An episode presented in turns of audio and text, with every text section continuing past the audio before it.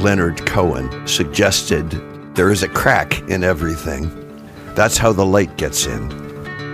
This viral crack gives us a chance to create something new and better. So let's talk about back to different and let the light in. I am I am here uh, semi live, uh, looking at the face of a friend of mine whom I've known for a fairly long time, Greg Balistrero. We are we are about 1,400 miles apart and about 18 inches apart virtually. So we're going to have a few minutes, a few 10 minutes to talk about the stuff that we usually talk about here. So I want to start by asking you, Greg, just to kind of bring us up to date. Like, what's your story? How did you get to this point in your in your life? Well, uh, first of all, thanks for uh, asking me to be on your podcast and for being a close friend. And uh, I'm delighted to be here and talk to you about uh, anything you'd like to talk about. As far as my story, it's uh, an interesting ride, as they say. I've been on an interesting ride, and uh, my life's filled with gratitude right now. Um, I am the first generation American from Italian immigrants, and um, I have come to respect and honor and cherish the courage of those two people that came over from Italy right at the end of World War One. You know, a mom that uh, came over four months after the end of World War One, and then was afflicted with uh, influenza and was quarantined at El- Ellis Island. And they were both um, union folks. Uh, she was a seamstress, and my dad was a musician and he was a union musician and he played in New York. And when I was born, funny, uh, she had had the influenza when she was a child, and I ended up with pneumonia at age three. And the difference was that uh, penicillin was just available commercially, and uh, we nipped it in the bud quite quickly. But uh, my parents were just uh, salt of the earth folks, and and I was I was raised in a um, a family of Italians that came over as a group. It was almost the village came over. And when they say it takes a village to raise somebody, that's what it took. But uh, when I was eight years old, we had to make a move to Miami, Florida from New York, which was interesting because I hadn't taken geography yet in the second grade. And I wasn't real sure there was New York and then there was everything else. And um, so I was uh, kind of shocked that we went to a place that had palm trees and had a city that was right by the water. And that's where I dug in and was educated and uh, eventually became educated as an engineer. And then started working in environmental issues, um, and uh, mostly uh, in uh, energy conservation in the 70s and early 80s and moved into nonprofits and uh, dedicated most of my career to nonprofits and what I was doing. And um, that kind of world drew me to the metropolitan Washington, D.C. area. And um, it also drew me to water, which was the Chesapeake Bay, and to sailing. And my wife and I um, grabbed a hold of uh, our first little sailboat, which was a great sailboat uh, for the bay. It was a it was a, really swift boat, and we loved it. And we got our legs wet by uh, sailing on that. And then eventually, when I retired, we um, sold that boat and bought a nice little big blue water boat headed south and lived on it for a while and eventually uh, dropped anchor here in uh, Southwest Florida and decided it was time to find shelter under the storm, out of the storm, but by being on land. And that's how we ended up right here in Southwest Florida. So I, I will say that one of my uh, characteristics of my career was that I traveled a lot and I loved it. Uh, some of it was difficult. I lived in 35 different homes over my career. Some of it was magnificent. And the last 10 years or so of my career, I visited 65 countries. And I got to wis- witness firsthand um, the journeys that many first, second, and third world companies were countries were going through, and it helped shape my, and and solidify my position on the world as I see it, and led me to getting back into the environmental area and writing and teaching in that area. So without that travel and without the the ability to go see people all over the world, uh, I would not have had the the kind of fixed view of the world that I have now, and it's has brought me to a place where I am today. So that's kind of how I got here from that little guy that caught pneumonia in 1949 to where I am today, which is an old guy that's retired and and still pushing the, the message of protecting the planet. Well, a couple of things. I'm a big fan of travel. And I don't just mean travel physically, but travel emotionally and spiritually.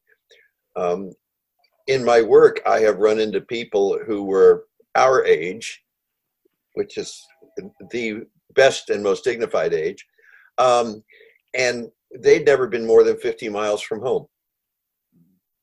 And one of the things about traveling widely is that we we get to um, find what my brother calls soft walls hmm.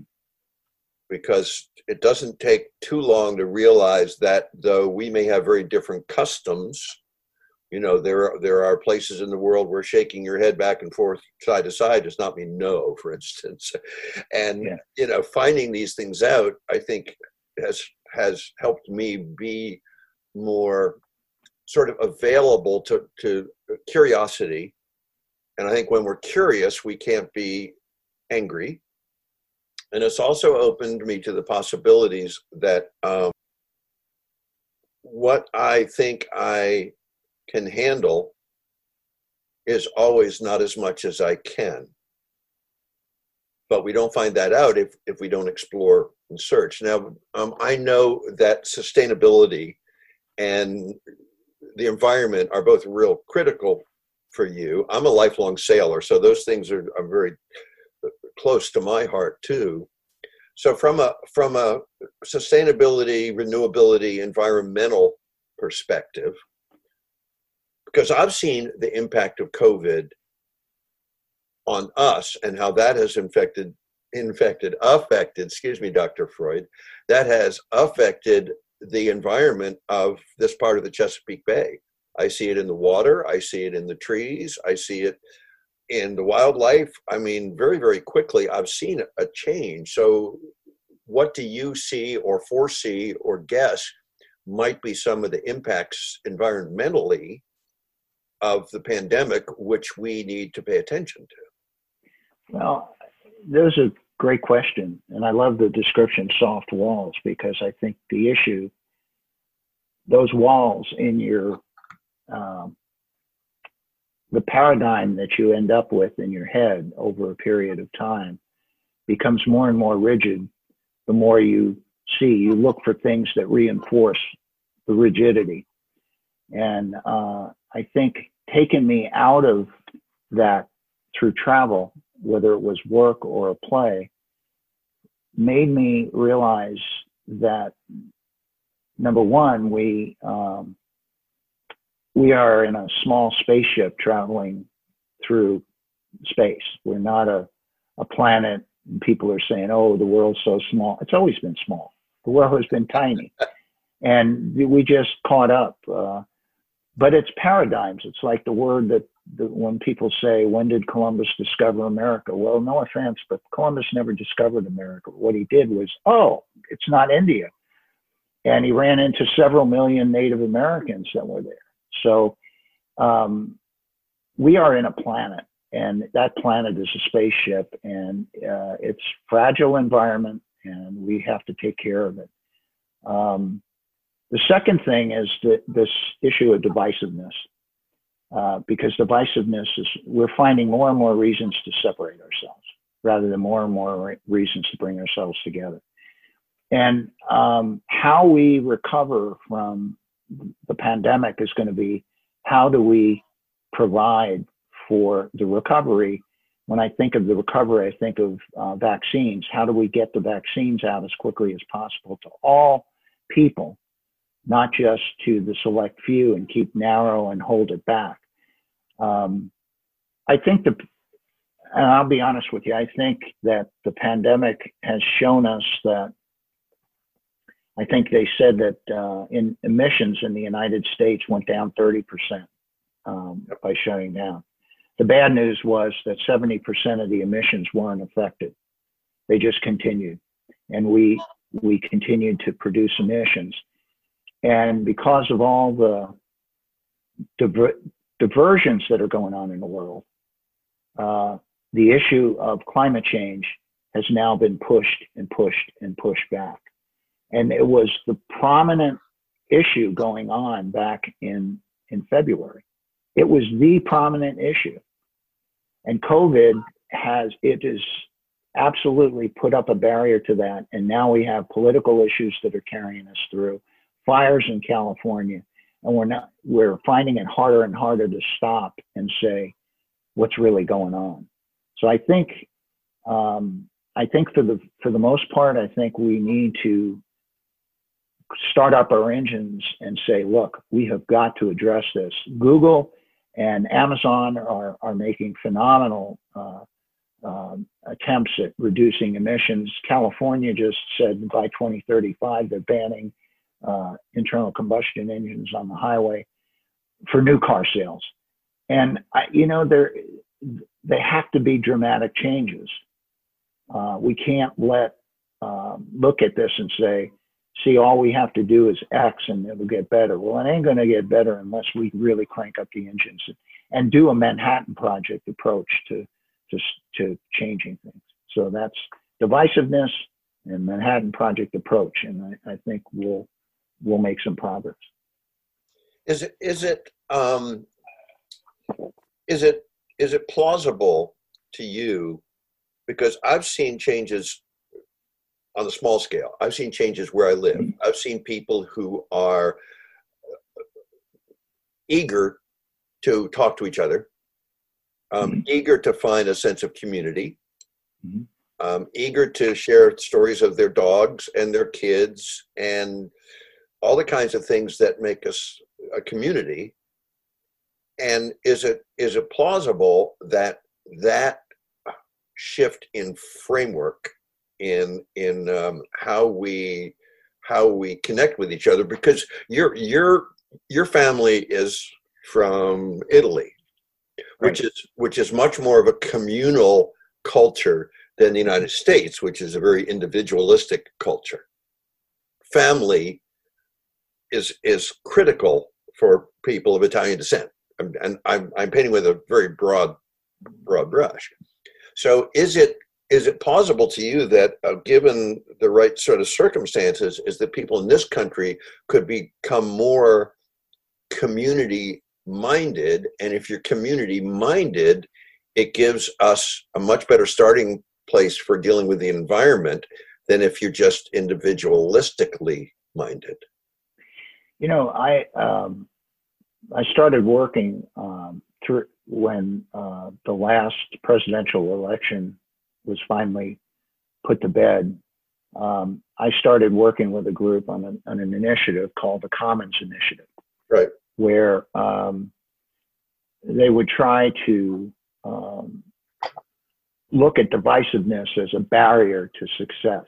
How do we break down the, the divisiveness and build a sense of commons? That is the common that we own. So the the most uh, idyllic understanding of that is the Boston Commons, where people used to bring their cattle in to graze and then sell the milk uh, there. That was a common area. And when we think of the commons, uh, uh Chesapeake Bay, for all the communities living around the Chesapeake Bay, that's the commons. What can we do together to s- solve it? Um, I think on, on a local basis, it, it's real. I, the challenges I've watched, even the, the Commons Initiative, expand to becoming a um, a, a, a, focused uh, response place to post things and to dialogue that is way on, on one side of the aisle, so to speak. Uh, I won't say which aisle, but um, it, it, dis- it disappointed me because I don't want to fight. I, I don't want to take stands. I didn't, you know, I didn't sign up for taking stands. I stand, I stood up for taking shots so we can say, okay, let's stop. What, what do we, what do we have in common, and what's critically at stake in our commons area? And I think we need to keep working on that. We have to, we have to leverage whatever we can that came out of um, the, the the recent six months that's positive and leverage that into breaking down divisiveness. Uh, unfortunately, the debate that happened um, on TV showed that we were not ready for that. The debate that happened on TV showed that we're ready to fight. And here we are. We have the largest government budget in the world, supposedly the largest free democracy in the world and we're fighting like cats and dogs, and it's um, it's not getting any better, and we've got to stop that. So maybe if I would say anything, we stop it at the local level and start a bottoms up approach to to build uh, a more communal atmosphere. So I think I don't go. No, I said I, I, sometimes I hear myself talk, and I don't want to sound like I'm uh, not optimistic. I'm hopeful. I really am. But I'm I'm I, I don't want to be uh, foolish in the way that I look at things. I have to be skeptical. Cynics have no place in the world. I think a cynic should just go somewhere and be quiet and stare in a mirror and and be cynic about the way they look, the way they dress, about everybody right. else. But uh, skeptics keep us honest. Yeah. And they just need to be converted. And I, I think we have to take that approach that a skeptic is not a bad thing. How can we work together? Uh, and how can we deal with one another with respect? You know, I often tell you and, and others that I love them because uh, I believe in a different type of life force that bonds us together. Even though they may be crazy in the head when it comes to the government. But what is it that we are standing here. We're 18 inches apart. This this uh, internet is a commons, and it gives us freedom that we wouldn't likely have, and we need to protect that together, regardless of what we think of each uh, each other in certain ways. So that's what I, I meant by that. So I'm hopeful. I'm not uh, cynical. I'm a recovering English teacher, so um, words are words are like jewels to me. I love language, and skepticism and cynicism are the opposite. Yeah, they do not have anything in common. And right. you know what you're saying is is when I took my last road trip, which was March 14th, and came back from that, this hit the fan. And at the same time, I started to see on the internet because I started to um, to try to market my ideas more broadly, and I started to see a shift in posts on the internet from purely um, from purely selling product mm-hmm. to reaching out to build a community of understanding Right. now, I did not do a uh, statistical analysis, but it was very clear to me. And so I started to show up on five different groups on internet every day and just connect. And what I discovered was that there was this hunger for talking about ideas mm. and talking about ideas from a sort of discovery and exploratory perspective, not from a um, conflict and debate perspective, but to but to uh, seek new places to go with our thinking. Mm-hmm. And excuse me, um, what if the default setting for human beings is to be connected and to be loving? What if that's our default setting? It seems to me that if we start with that as an idea, then part of what we can do now during this very intense thing is we can get some of the crap out of the way that prevents that. So that maybe we don't have to make it happen, but we can get rid of the stuff that prevents it from happening as part of part of what what we do now. And I don't think I'm being, you know, we are the world, kumbaya, kumbaya. um, I think I'm being practical about it. I think I'm being practical about it because I'm a very practical person. So I don't see, you know, the other thing that uh, comes into my mind is the idea of an extinction curve. Uh, if you're familiar with psychology, which sure. I know you are, if if you're trying to get somebody to change a behavior, prior to changing it, it always gets worse, worse mm. first, right? That's the extinct. That's part of the extinction curve. So what if this is part of an extinction curve for hatred, bigotry, um, lack of acceptance, selfishness, greed, all those things that that that pull us down the the sort of um, spiritual food chain, as it were? Oh, I, um, in fact, I was just having a, a, chat with someone that was involved with the Commons Initiative, and she felt that she was sensing a change, just as you were. And, you know, I said, I'm also, I'm sensing a revolution and she said, I hope you're wrong. And I said, I hope I'm wrong too. And, and I'm actually hopeful that uh, the sensors we're putting out there is, is right, that we're starting to break down the barriers of, of um, divisiveness that, that sets us apart.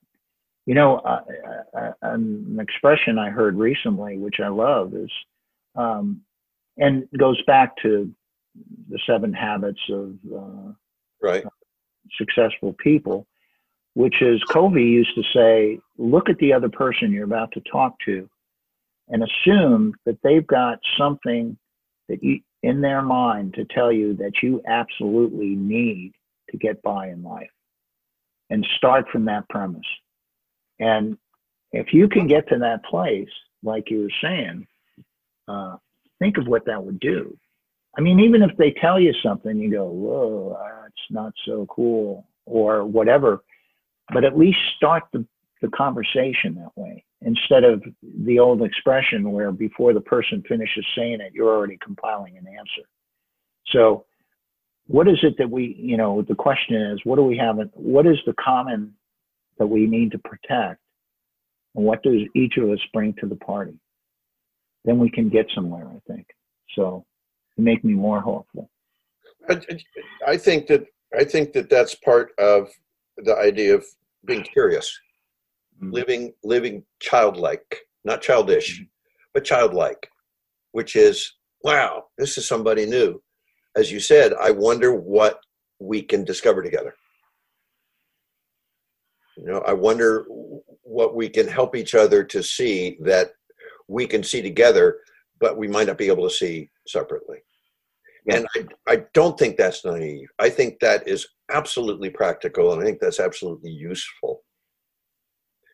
And maybe this this huge derecho that is worldwide is going to shake things up enough that it's going to blow away. You know, like uh, right after a hurricane, that's when the sky is cleanest and clearest, right? Yeah. Yep. Yep. You know, that's when when everything sparkles again, um, including the things that that fell down. um, so maybe this is part of that, and I don't think that that is an irrational possibility. So I have two two questions to ask you, my friend.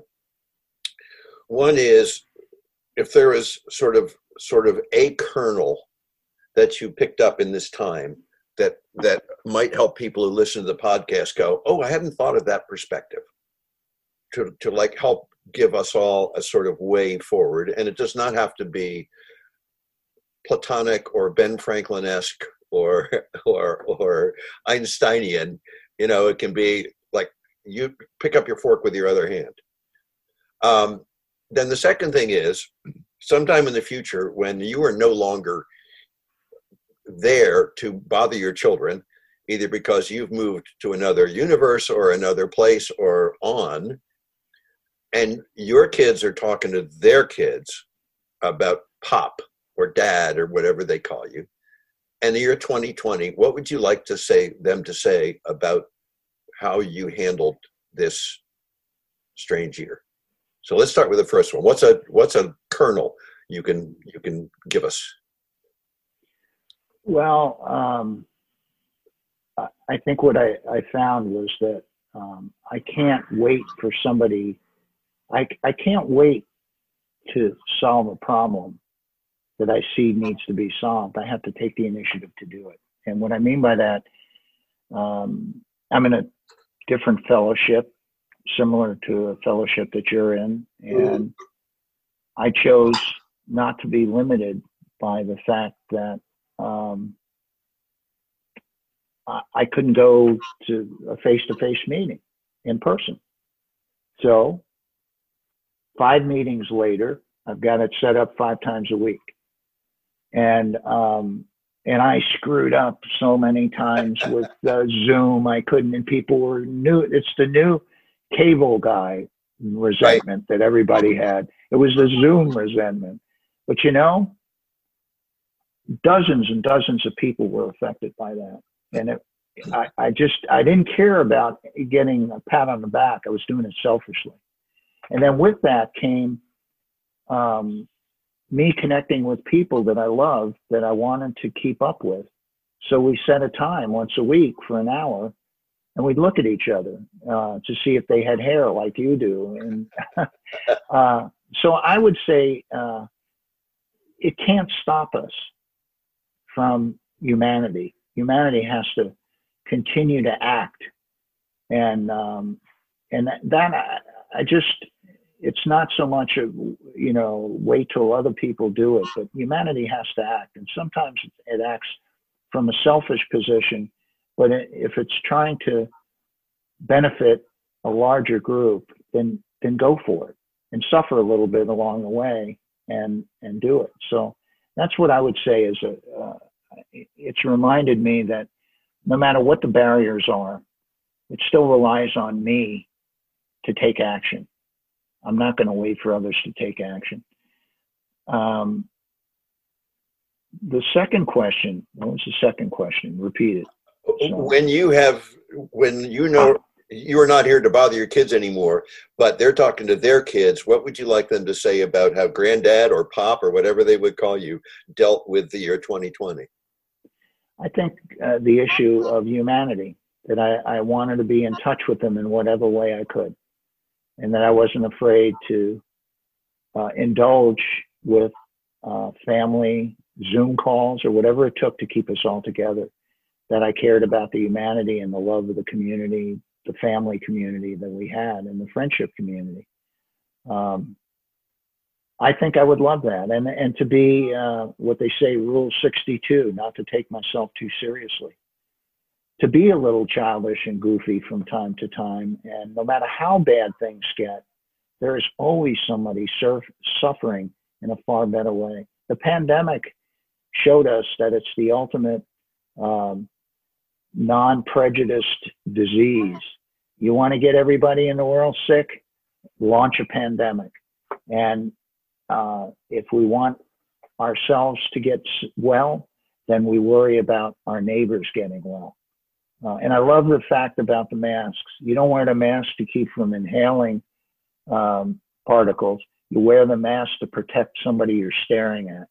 It's it's one of the most unselfish things you could do uh, for others. So that's what I would say. Thank you, my friend. Ex- most excellent. So you leave Sunday for Mexico? I do. I do. Cool. Well, uh, it is one one of the rare states in Mexico that is uh, open. Uh, so we're going to take advantage of that. Well, we're we're about to go way down to southwestern Virginia to uh, celebrate our wedding anniversary, but also to uh, visit Hope's aunt, Anne, uh, who is a very, very dear person. So it feels so good to be traveling again. I mean, with Yeah. all the, with all the risks involved, um, I have missed that. I've I have missed traveling. I think more than anything. Well, it's me, too. I am. I'm a road warrior. and Yeah. Whether it's one town over or one country over, it's just the ability to meet and greet and Yeah. and learn. So Cool. Well, hi to Francis. Um, I love you, brother. I'm so glad that we're both a member of the Kiwanis Club. yeah, I love those Kiwanis Club meetings. I right? love those Kiwanis Clubs meetings, man. Aren't they great? So, yeah. So, uh, but we have to get together by Zoom so we can meet your lovely wife. yes, and um, send me some information about the Commons. I, I would like to find out more about it. I'll do. I'll do Cool. It. All right, All right. I'm out of here. All right. Take care, brother. Love you. Well, my friend. Later on.